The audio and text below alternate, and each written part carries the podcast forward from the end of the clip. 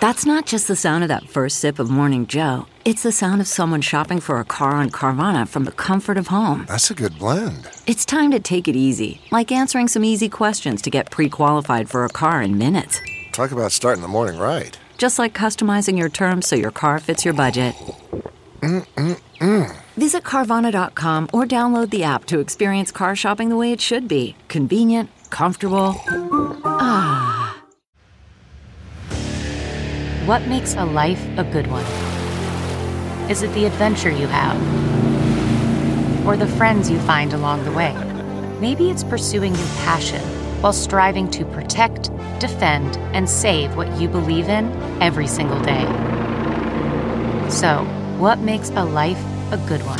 In the Coast Guard, we think it's all of the above and more, but you'll have to find out for yourself.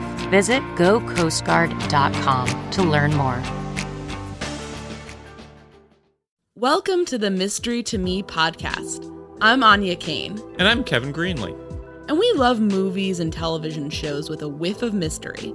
Mystery to Me will feature us riffing on murder mysteries, film noir, cozy detective stories, police procedurals, psychological thrillers, legal dramas, tales of teen sleuths, and more. Once we're done yucking it up about whatever we've just seen, we'll serve up our five star final takes on whether it's worth your time. If you're offended by silliness, profanity, political asides, canine related interruptions, and losers laughing at their own bad jokes, beware. Also, note that some of the stories we'll be talking about are pretty dark and in some cases exceptionally badly written. So, content warning for murder, violence, suicide, torture, rape, racism, misogyny, homophobia, transphobia, and bigotry.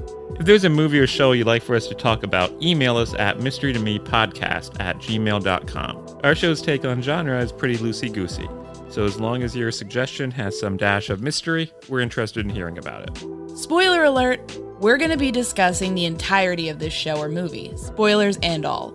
So if you want to be surprised, press pause, go watch the thing, then join us for the show. Now that you've heard our spiel, go ahead and polish off those magnifying glasses and slip into your favorite trench coat. Let's get mysterious.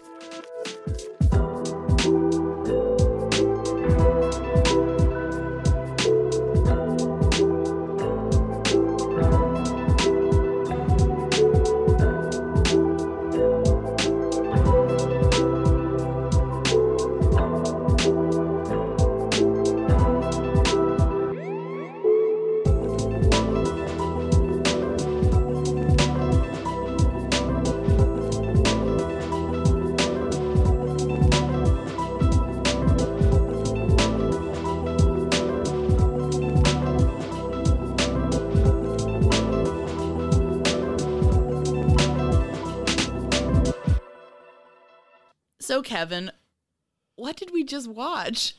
uh, we just watched a variety of Christmas related Dragnet media. A very Dragnet Christmas. yes.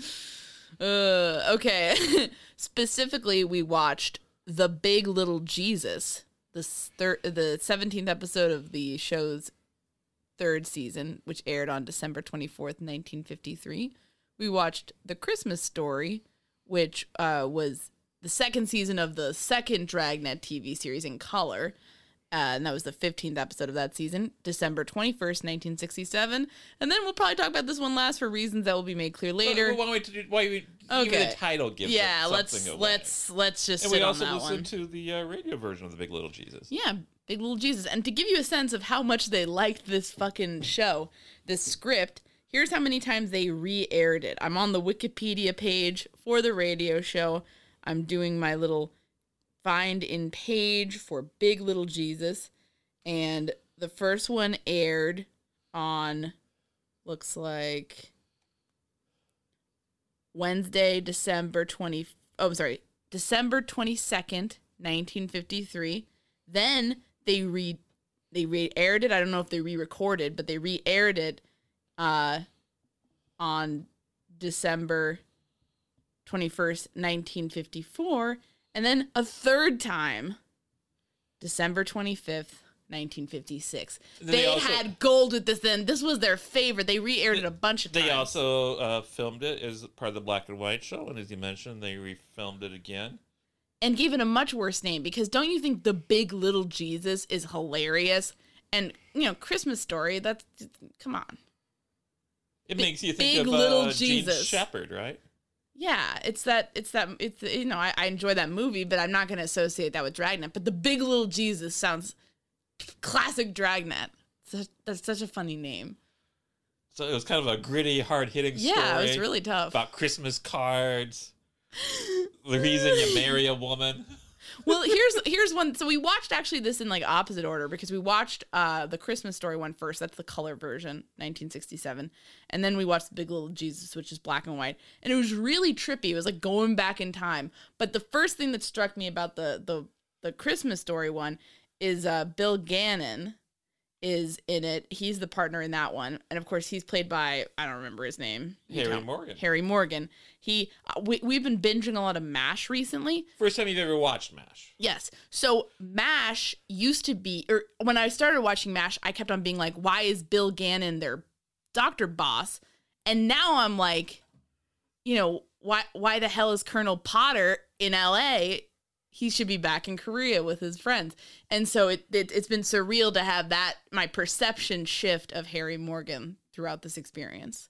So now I'm just like, you're a doctor, man. Go help people.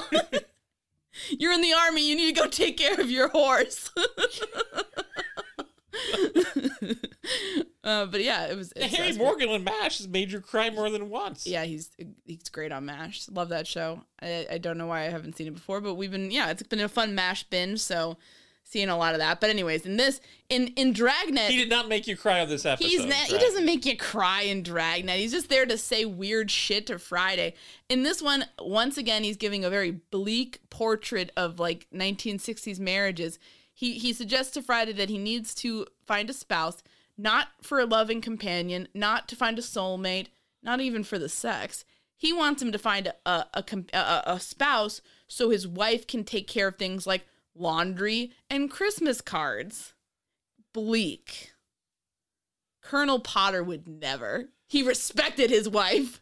He loved and adored Mildred. He saluted Mildred every day. so so anyway, yeah, that's that's always funny to, to see him though. But um yeah, they're talking, they're just doing and like we sat through three different versions of this banter because we also went back and listened to the Big Little Jesus radio broadcast. So and it was kind of unchanged, unchanged. So- So it's not. It's not. Bill Gannon's not a unique character because he's doing the same dialogue that was written like 15 years earlier. Yeah. Yeah, they just For Frank Smith. Hey, you're doing your Christmas cards late. Yeah, I got I got to them late. Yes, You should get a wife to do Christmas card. And you're like, oh my god, it's just And spiral. I, I have some gifts, and uh, you know I opened my gifts a little bit before Christmas. I don't want to. I want to save them for Christmas. Well, I always I I opened my magazine for my brother-in-law. Like- Isn't it something that Friday's partners always have a lot more life and vivacity than Friday? are they or are they like are they like a, a, a strange hollow approximation of life and vivacity because nothing they're saying quite seems to be heartfelt or they're just kind of like hi i'm kind of a you know a little bit more of a enthusiastic guy than friday here i am you know like it, it's haunting in some ways Jack Webb is a fascinating. I know, character. I love it. He, I was saying this to you because the radio. He was, I mean, I mean, podcasts are basically, you know, radio you can listen to whenever. So he's like the forefather of us. He's like the he's the he's the OG podcaster. Dragnet on radio. on radio is That's basically a podcast. we're we're following the grand tradition of Jack Webb by doing this dumb shit. Although, frankly, comedy. Dragnet, the radio shows, significantly higher quality, better better production values, better writing than what we're doing here today. So I think we're maybe disgracing the name of Jack Webb with that comparison. I like a- remember we listened to some episodes when we were driving around once, and like one of them was like really gripping. Like I, I don't remember. I, I, I, I, it was like a like some sort of disappearance thing, and I was like, "This is well done. This is radio." yeah, he knew what he was doing. Mm-hmm. Some of these episodes are pretty corny though, and uh, that's where we get to the big little Jesus. But he comes across so stiff and humorless, and he comes across uh, cr- his creative decisions like he doesn't really understand emotion or humor a lot of the time. But in real life, he was supposed to be a pretty fun guy. He loved jazz. He, he was married for a while to Julie London. I mean, Julie London. So, uh, Why didn't you get married to her if you like her so much? are you jealous of Julie London? You're like Julie London. Your eyes are sparkling. Get a long, wistful glance at the window. it's bizarre. I don't, I don't. I don't think she's with us anymore. oh well, R.I.P. But nonetheless, Uh, I'm, I'm, I'm. You're Julie London is no Anya King. I'm sure she was glad of that. but so it- it's it, in real life, he seemed to have had more personality. yeah, but you know, I mean, I mean, I think we both understand on some level suppressing your strange and you know maybe a little bit more lively, but you know, personality to do a more serious work. Sometimes it's necessary, and in a way, it helped Dragnet fit into this weird Dragnetty mold that like it was, I think, hard to you know like hard to ignore. You know, I mean, if it had just, if it, I think if he'd try to put, maybe inject more of that personality, maybe it would have been less distinctive. Maybe it would have been a little bit more, you know, dated. In a way, it feels dated, but it doesn't really. It feels oddly fresh because it's just this own strange thing. And having seen plenty of modern day procedurals where they try to have more of a quote unquote personality or try to have it be like, let's see what the cops are doing when they go home. A lot of that just doesn't work. It's just like, this sucks. I'm bored. Go back to solving mysteries. Though oddly enough, the episodes of Dragnet where we hang out with Friday and Gannon off duty, those are delightful. Well, yeah, because they're really bizarre, uh, just odd, surreal moments. But but for the Some of my favorite episodes. but for the most part, you kind of feel like Joe Friday doesn't want to. You know, he's just let's let's keep work at work. You know what I mean? Like let's let's uh, keep it professional, and I think that just works because his job is interesting. And it keeps the focus on the case rather than like, is Friday gonna get a date for the big, you know, cop dance or whatever the fuck? I don't know. whatever cops did in the 1950s. it's a delightful show. I mean, it, not every episode's amazing, but you know, it, it's always there's always something where you're like, what the hell is going on here? Is that why you like it? Uh, I I'd never seen the show until after the uh, Dan Aykroyd movie came out, and then uh, they started syndicating it again, the color episodes, and I found it hypnotic Yeah, it's hypnotic. because it's not reality, but it's its own unique thing that is just you can't look away. It's awesome. Like I, I'm like it's like really, I think harder to do that than we think. I, I think it's you can't look away. It's really compelling, even if it's not always good. I've seen every episode of the Color Show multiple times. Jesus, You you, that explains a lot. you you've seen only a tiny fraction of the Color episodes. what, what are you like gatekeeping Dragnet from your wife? I think you need to see more episodes. You don't get to have an opinion, babe. Are you like a real Dragnet fan? Are name you? your name your top top 10 1967 episodes. Well, you liked the pilot Uh of uh, of Dragnet. Remember that two-hour movie? the 2-hour movie with the serial killer? Yeah, where like Gannon was being forced to retire. Yeah, I mean, I I think I had some criticisms of it to be fair, but there were elements of it that worked for me. I think you really loved, if I remember correctly, there were references to a part of the city called like Dogtown or something. That was your favorite part. Dogtown. I think you made a lot of comic Forget hay it. out of that. Forget it, Kevin. It's Dogtown. I think if people go back and listen to the episode we did about that, I think probably about 90% of it is you making Dogtown jokes. Well, I apologize to everyone for that. That that must have been where the listenership really dropped off. and you know what? It was right to. I'm not going to defend that. Uh, yeah, I remember thinking it was a bit of a darker case than it felt like the series or the the the like the show could handle, but it had some good moments and uh yeah, it wasn't it wasn't bad. I don't know if it was good. It was just it was interesting.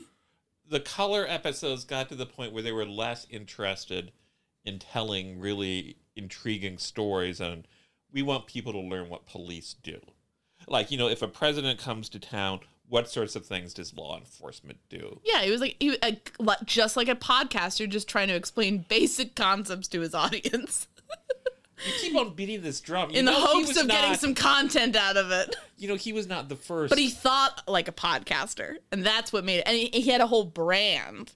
You know, yeah, I get there were other radio people before him, but I'm saying like he was like he was Dragnet. He was a podcaster. I I I don't make the rules. and you don't learn broadcasting history. so who for you was the first podcaster? Who was the who's Would the that be like podfather? Adam Carolla? who's that?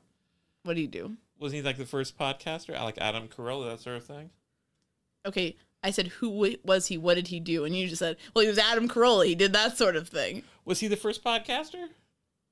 I don't know who that is. I think he might be the first podcaster. Oh. Jesus fucking! Was he like the guy who did like radio stuff early on? no, he was a podcaster. Oh, I mean like I mean like radio guys, old timey guys. Oh, you mean like uh like the twenties? Yeah, Uh people who we could who did radio, but who we can jokingly refer to as podcasters because we're podcasters. We're trying to make comic hay out of it. oh, is that Get with we're the fucking program, man. So you mean like a, a serialized story, or like people just going Could be a- anything, anything. Take your pick. Yeah, broadcasting started like in the twenties. Must have been really bad. Must have been just Uh, this was obviously not the twenties, but uh, you were talking earlier about Jean Shepherd. He'd he'd come on the radio uh, on WOR and just kind of like stream of consciousness night sort of stuff. I wasn't talking because I don't know who that is. Christmas story. Oh, okay. Well, I mean, I, I don't, I don't, I don't know that much about how that got made. I just, I, I enjoyed the film as a child. Yeah, you love Jean Shepherd. So he was a podcaster. Yeah, that does sound like a podcaster, just running your mouth for hours. and he like tells stories. And Yeah. just, here's what I. That's I'm like a podcast.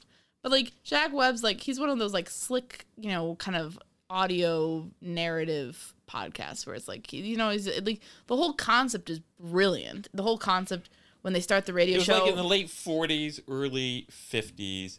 People really figured out how to tell radio stories well with great sound effects and stuff and sophisticated writing, and then TV comes in and kills it. I really feel like those Dragnet episodes where they come in and they're like, you know, you're a homicide detective. Like it, it kind of engages the audience in a way. And then, you know, the kind of terse staccato delivery of the lines, it just gets into a really good rhythm and it makes it compelling. And I think, uh, you know, and, and kind of making the audience feel like they're immersed in this world that is not their own, but is intriguing to them.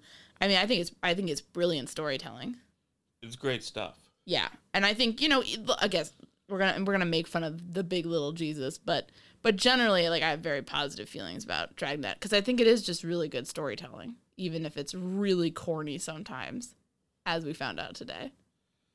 Uh, before we watched this, I think I pointed out that it was scripted by Richard Breen, who also scripted, I think, the 1954 movie version of Dragnet.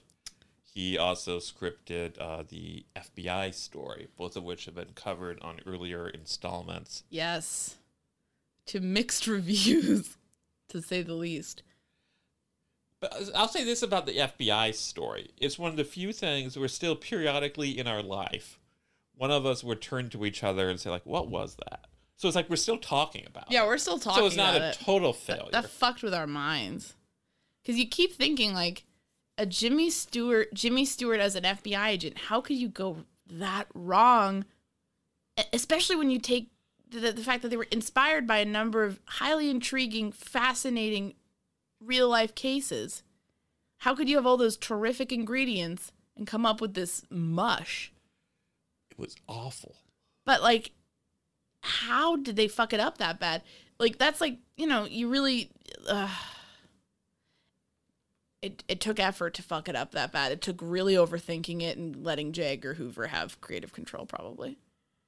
It's like you go to a great steakhouse that has high quality meats and an expert chef, and they serve you a meal and it's like inedible. It's like, how did this happen? Yeah, how did this happen? And like, there's just I I have th- I it just haunts me on some level because that movie went on for like it felt like five hours. I think it was probably more like two, but I felt like five. And they're like parts of it. They're just making fun of the guy's kids. Yeah, like doesn't this guy have some dumb kids? And then him just like, yeah, my kids are dumb, and it's like, do you want to go do the FBI stuff? And then they're like justifying stuff like. Dillinger embarrassed us, so we shot him in the street. It was like, Jesus Christ. Jimmy Stewart, no. God.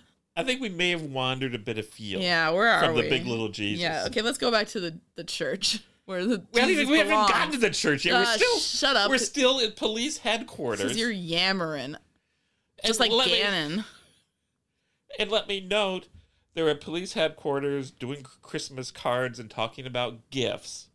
And they get a call for a robbery in a part of town that's outside of their jurisdiction. So this whole thing was just an extrajudicial nightmare. they say, uh, we got nothing. Let's go over and do this anyway. Even though it's not And they just- legal. They just pass right over that. Yeah, they that was bizarre. I don't know why they added that in there. Just raises a lot of disturbing questions. And we don't know the different jurisdictions, the different divisions. you don't We have to say anything. They say, you know, ordinarily this would be handled by Foothills Division, but we got nothing going on. Why don't we do it? It's like because you're not Foothills Division and it's not your jurisdiction. But we don't even need to know that. Don't even bring up Foothills. They shouldn't have brought up a lot of this. So they go there. Uh, they, The it's call is from a priest. yeah, it's a Catholic church. They they in in the early ones, like it's the oldest one in LA, and then later on they just drop that. They don't want people to know that it's just a church. Whatever. They show up, and it's funny in the Big Little Jesus original, the black and white episode. They kind of are a little bit artsy with their shots. They're trying, and then that goes out the window with the color version. They go, and there's a problem. And the priest says, well, you know, I, I'm pretty sure the statue was there last night.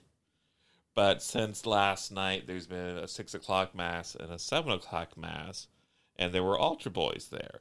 And your first reaction was The altar boys did it. I'm certain it was the altar those boys. little those little thieves. No, yeah. I mean, I told I was I I have a, I have a weird young Anya story about about religion and and suspecting things in a church. Why don't you share that Yeah. with us? I'll just put my feet up. Yeah. well, it's just funny because it shows how my my mind thinks. When I was little, I had a you know a lady who was a babysitter. She was very nice. Uh, she I'm Catholic. She was also Catholic. She brought me to church, and I was I was very I was very small, and she's praying to this uh, statue of the Pieta, which of course is Virgin Mary holding Jesus' dead body after he's crucified. And she's praying to him and she's you know apologizing to jesus. And i just remember distinctly as a child thinking what the fuck did you do to jesus? I was thinking like is she involved in what happened to him so i was a, i was a very suspicious child and that just i don't know for some reason this episode reminded me all the candles they keep on sh- doing shots of the candles so that just brought me back to my So old did- did- suspicions Did, you confront the person? no, about their role in it's not my business. I'm not a snitch. no, I did not confront her. I just thought it was weird. I'm like, she seems awfully upset about some perceived wrongdoing she did with Jesus. what could it mean? Yes, this tells us a lot about you. yeah, I was very suspicious. I feel like you would have done the same thing. You're, Guess what? I didn't. you're a little suspicious boy when you were a child. I'm sure I, I, I never. you were I probably never- always looking for for dirt on other people. I think I was always aware uh, of the passage of time, and that people alive now were not alive then. Well, I don't know. I was like, I was like, I was very little. Everyone, you know, everyone who was an adult seemed ancient to me. But anyways, so they, they, uh, the this the Christ. So, and this this brings up. Oh, go ahead. yeah, no, you go ahead.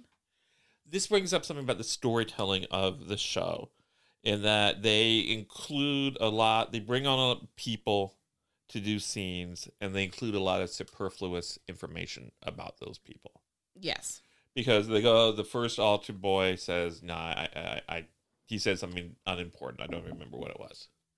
And then they go to talk to the second altar boy. Guess what? He has a second job but he'll be in touch later. And so they, our next move is let's go to this store in town that sells religious art. They go to this store and there's like a crusty shopkeeper there who has a long monologue about how he is uh likes to play chess by mail with somebody, which is totally irrelevant to the story, but Nope. it does add some color and texture. What what tell us about like the man's performance over the years? on the radio show and on the black and white show, it it, it was credible. And the actor is the same in both TV specials, at least. I don't know about the radio. Yes, but uh, between nineteen what fifty three and nineteen sixty seven, he's lost a step in his thespian skills. He's a little bit broader, a little less subtle. Very broad. It's nice of uh, Jack Webb to give him the work. I think it's great. I really like that Jack Webb kept hiring the same people because the priest is the same, Mr. Flavin, the religious shop person, is the same. Uh, you know, it you do see this kind of repetition in in the actors, and I think that's terrific.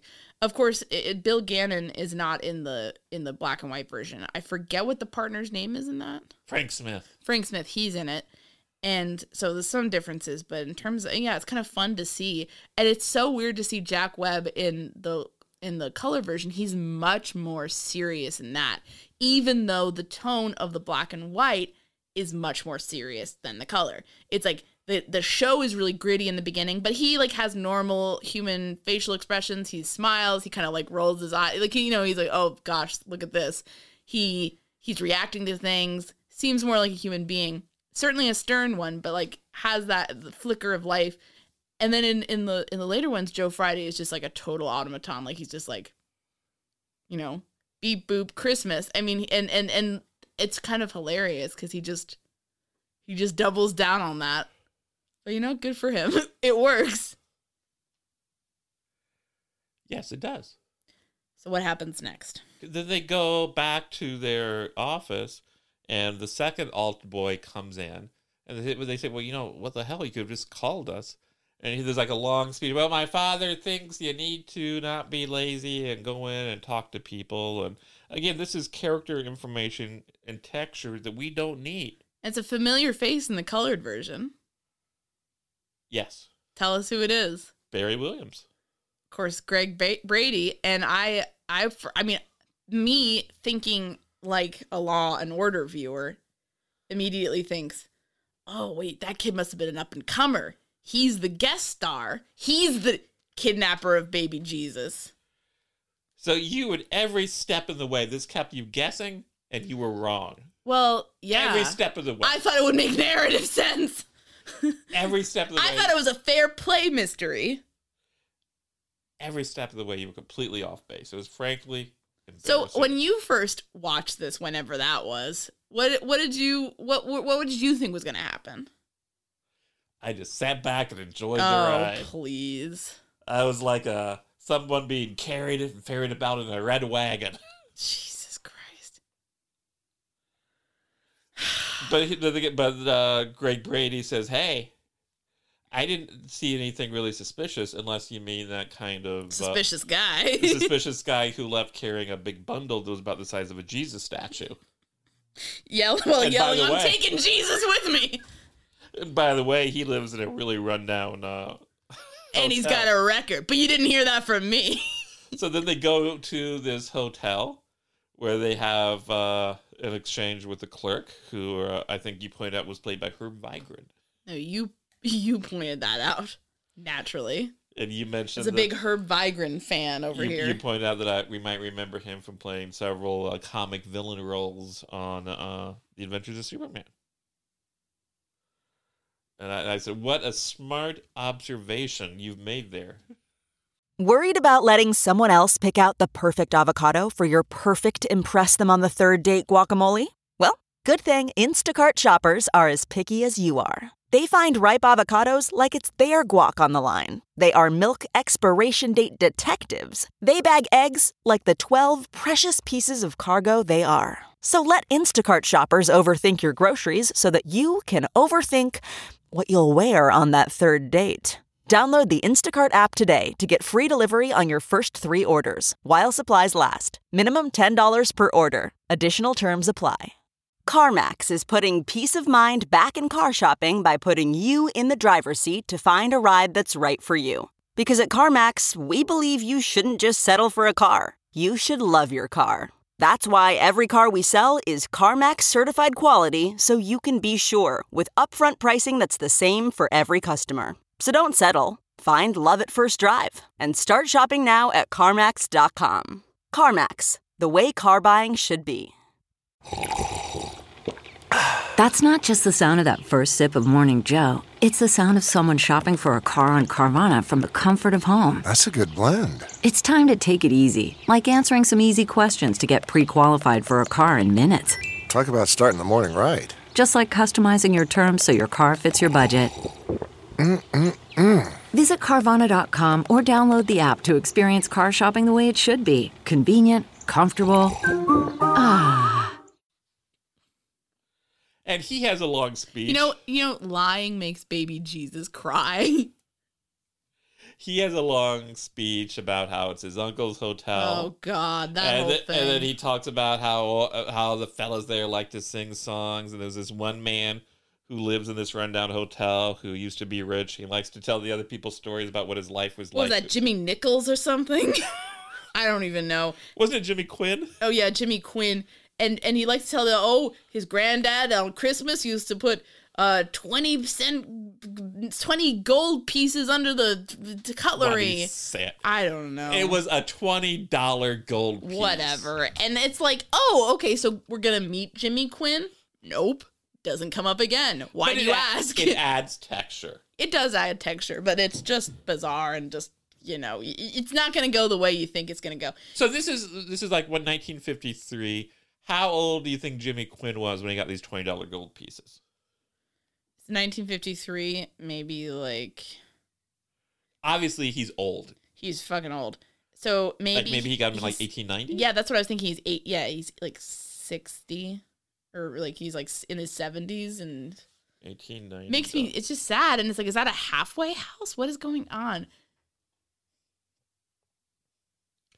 I'm gonna look up how much this twenty dollar gold piece they were given uh is worth today. Jesus Christ!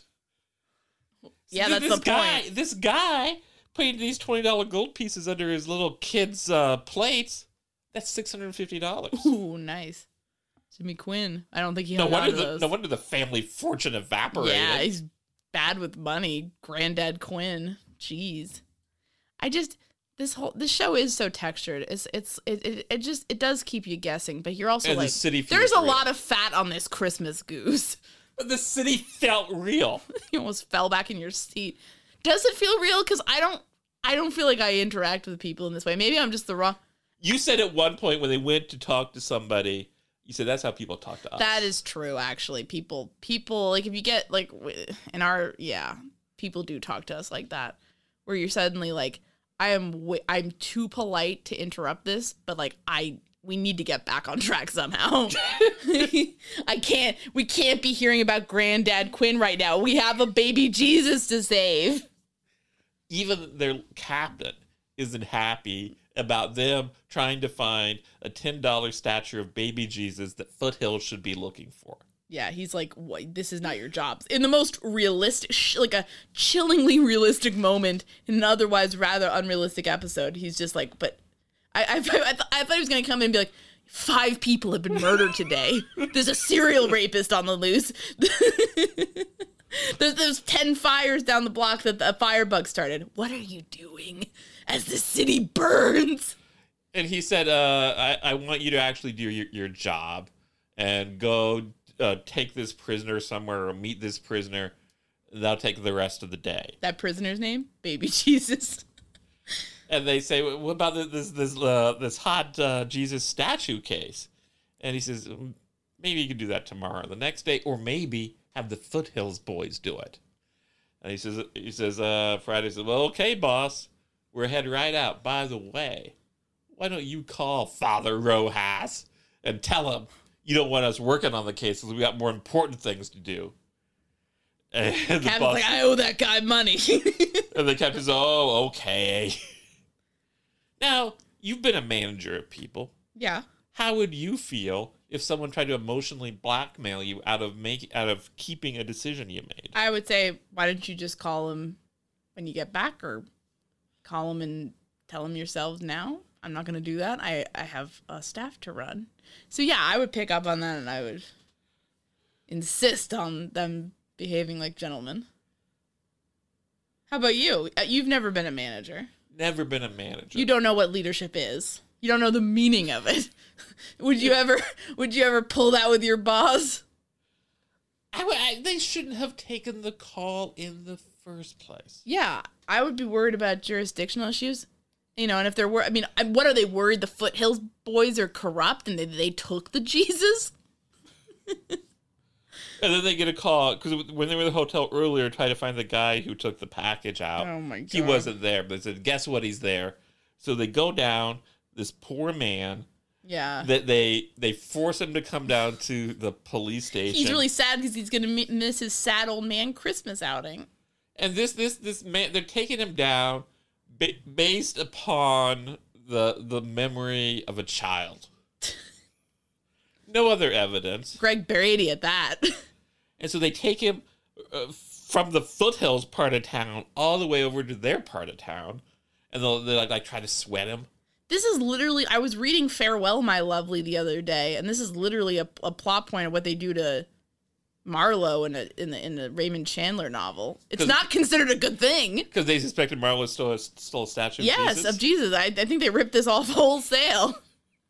the original title was Farewell, My Lovely Little Jesus. no. It's because they're corrupt cops and he's looking into their racket. So after sweating the guy for like an hour, he says, "I don't know what you're talking about." And they say, "Oh yeah, you're right. Find your own way home." Yeah. Like that man They took him to like another part of town. It's not like they were across the street from the church. I kind of suspect that there wasn't probably great public transport in LA at that time, but maybe I'm wrong. This guy's hotel is over in the foothills division. Oh, jeez. How's he gonna get back for the good King Wenceslas sing off in time? Yeah, we forgot the old man. We we saw clips. Oh, Jesus. the old man in the hotel sings songs. Good King Wenceslas looked out on the feast of Stephen, where the snow lay round about, deep and crisp and even. And so then uh, Friday and Gannon or Friday and Smith realize, well, we we've shat the bed on this one. Time is a flat circle. we can't find this. We made a mis- maybe it was wrong for us to tell the priest we could get the statue by the end of business. yeah, that was a mistake. I thought as a cops, you're never supposed to do that. Never supposed to do that. Or anything. I mean, I was told as a lifeguard when I was a teenager, do not say you're going to save somebody because that could be like a problem with like a lawsuit. So, something to think about, guys. So they, they said, well, we better instead of calling, we should do what this kid's parents said. We should go down, face the music, You made a good point. and tell the priest in person that we've totally screwed up. Have no idea where this tacky little statue is. Pick it up. from there. Tacky little statue. How dare you talk about baby Jesus that way? Don't they say repeatedly, "Oh, it's part of a set that has uh scratches"? That doesn't uh, mean it's tacky. you made fun of it because it looked like he was like flapping his arms around. Well, he's just rambunctious. We don't criticize baby Jesus in this house. and also, baby Jesus is like almost the same size as his parents. well, you gotta so what show him happened off. there? you gotta show him off. He's the he's the cent- he's the star of the show. So if you, when little Anya comes, is she going to be the same size as you? If so, you're gonna- you're to have a hard time afterwards. You have you have a really hard time with things that are not like you, you're like a Jack Webb type. Like everything has to be like literal, spelled out. yes. Jesus Christ. That's why we like Dragnet. So basically, they show up, and then they're like, "Sorry, we you know we we fucked up. Apologies. Don't do any of your like Catholic curses on us." And then the door opens in both As versions, if on cue. as if on cue, as if this kid's been this kid's been lurking in the bushes outside waiting, and this little boy brings you know, drags a red wagon. It's you know you can't tell it's red in the black and white version, but he's dragging a wagon down the uh, the center aisle of the church towards the altar, and he. This is the twisted thing you didn't see coming. No, I thought it would make a little more sense, and it's this little guy, and and the the priest is like, oh, this is one of the kids who like goes to the parish, and you know he has the baby Jesus in his wagon, and the cops like ask him where he found it. And he asks him, and the kid only speaks Spanish, and the kid responds, you know, I didn't find him. I prayed for this wagon for a very long time.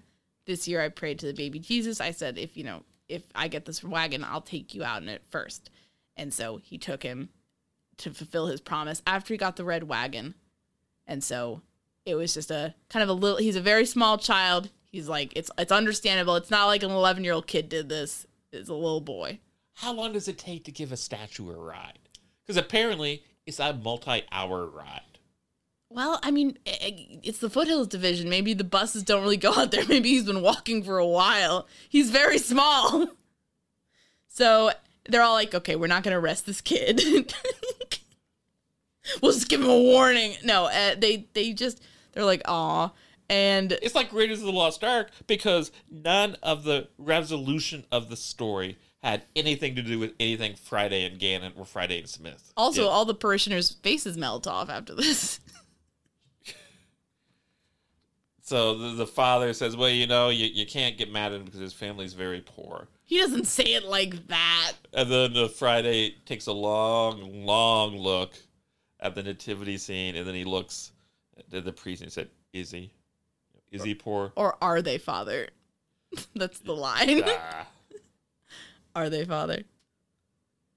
So it's really cheesy, but I found it likable enough. I didn't hate it. It was that kind of corny Christmas stuff. you enjoy it. You, you love the way Friday nods at the priest, then without a word walks all the way to the back of the sanctuary, looks at the priest again, nods at him one more time, and then walks out. We, we know a reporter who does stuff like that. Give you kind of a quick nod, and then he's gone. Yeah, I, I- that that was that was awesome. I thought I genuinely at one point when he turned around thought he was gonna salute the altar, and that would have been a, that would have been the only thing to make it better. And then it like the camera goes in on the flickering candles. I just thought it was cute. I mean, it was like really cheesy, really really cheesy, and like probably like five people got shot that day, but I thought it was kind of sweet. It was just very corny, you know. My least favorite episode of Dragnet. Yeah, you like the hard stuff, like like Bill Gannon and Friday making really disgusting sandwiches over the weekend. That The- sounds like a euphemism, but it's not.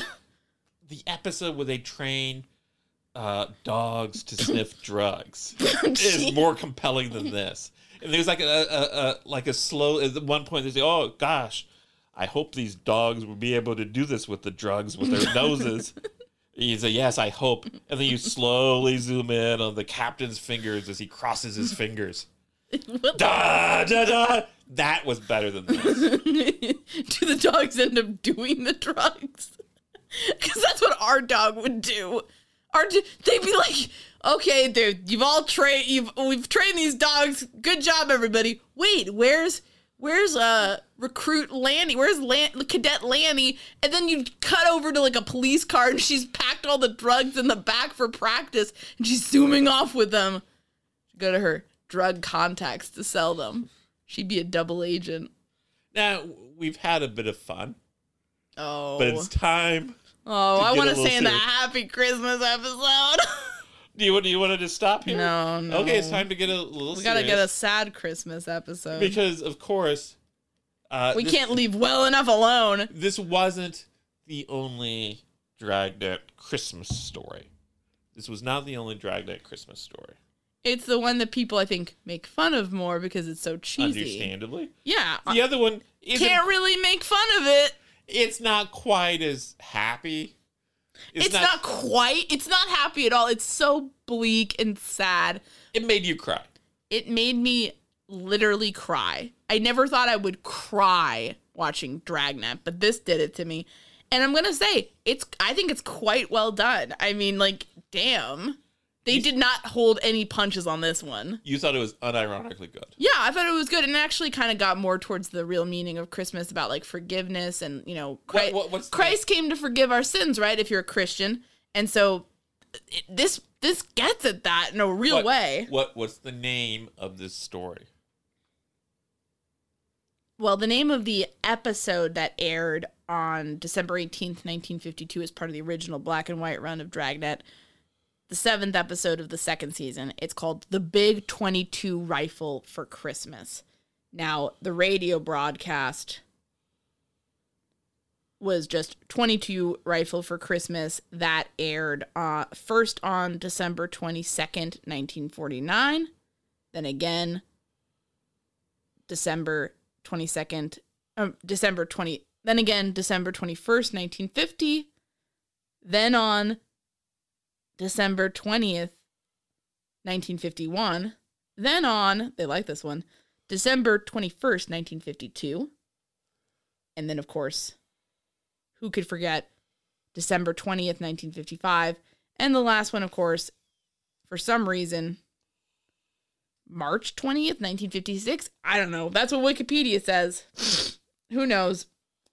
It's uh it's grueling. Yeah, it's really uh, very upsetting. I remember we watched this uh, on YouTube, yeah. and the uh, little uh, image, the thumbnail, showed a very unhappy looking child. And he said, Oh my God, what's going to happen? Yeah.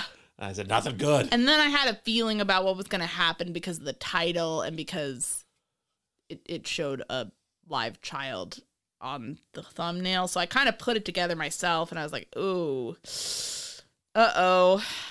Uh, but yeah, this is a very serious episode. It's also set around Christmas. It opens up, oh, here's all the Christmas lights in LA, blah, blah, blah. I believe it takes place on December 22nd. Yeah, and this is like uh, you know, basically a little boy goes missing. They find blood in the backyard. That's not good. So And they also find a uh, shell from a gun. yeah, so they're like, "Uh oh," and then they investigate, and they find out that the kid got a 22 caliber rifle. Was going to get a 22 caliber rifle for Christmas, He found it in the closet. and opened it early. So you're like, "Uh oh." And then we find out another kid in the neighborhood's gone missing. Yeah. Nobody knows where they are. And they're they're investigating, they're trying to figure out okay, whose blood type matches, but they're both O blood. And one of the kid, the first kid who's getting the present comes back and he's like catatonic. He's like not talking to anyone, he's not looking at anybody, he's like in shock. And uh, then Friday talks to him and he reveals that he was playing with his friend, who's the the missing kid, and they were playing with this gun. He opened it up early because he knew he was getting it. He wanted to show his friend, and they're messing around with it. And in the in the rumpus, he shot his friend to death. He, you know, it was like one shot, and it just killed him. And he kind of stayed with the body for hours, praying that he would come back to life.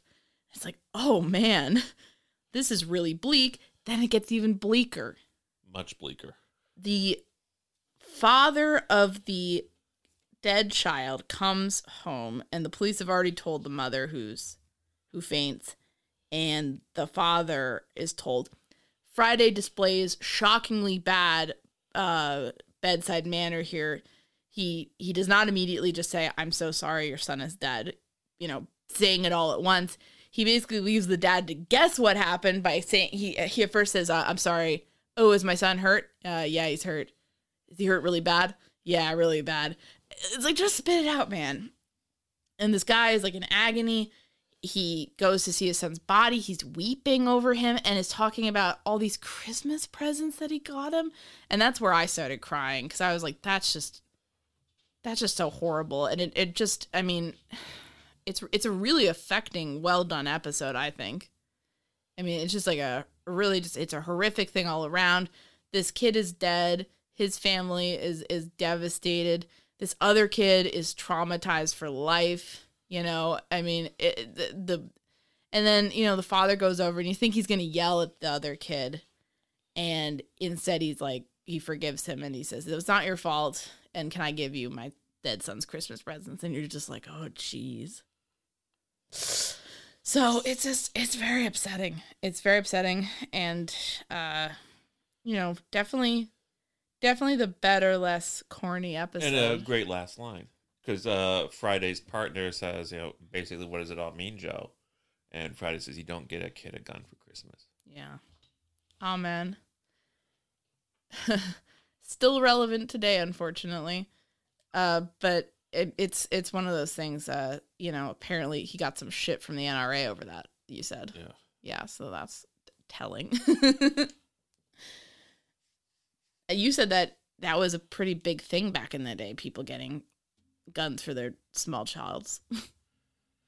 I, I was just uh matter of fact I went on newspapers.com and I was uh looking it up and there was like some newspapers in the 50s had articles like well how do you decide whether to get your little boy a puppy or a rifle for Christmas why not get him both He could shoot his dog then himself.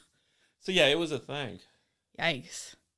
And that was, uh, yeah, I, I didn't. and I think this show helped to discourage that yeah, And there was also a lot of coverage in the press at the time from different areas where police detectives said this this is good.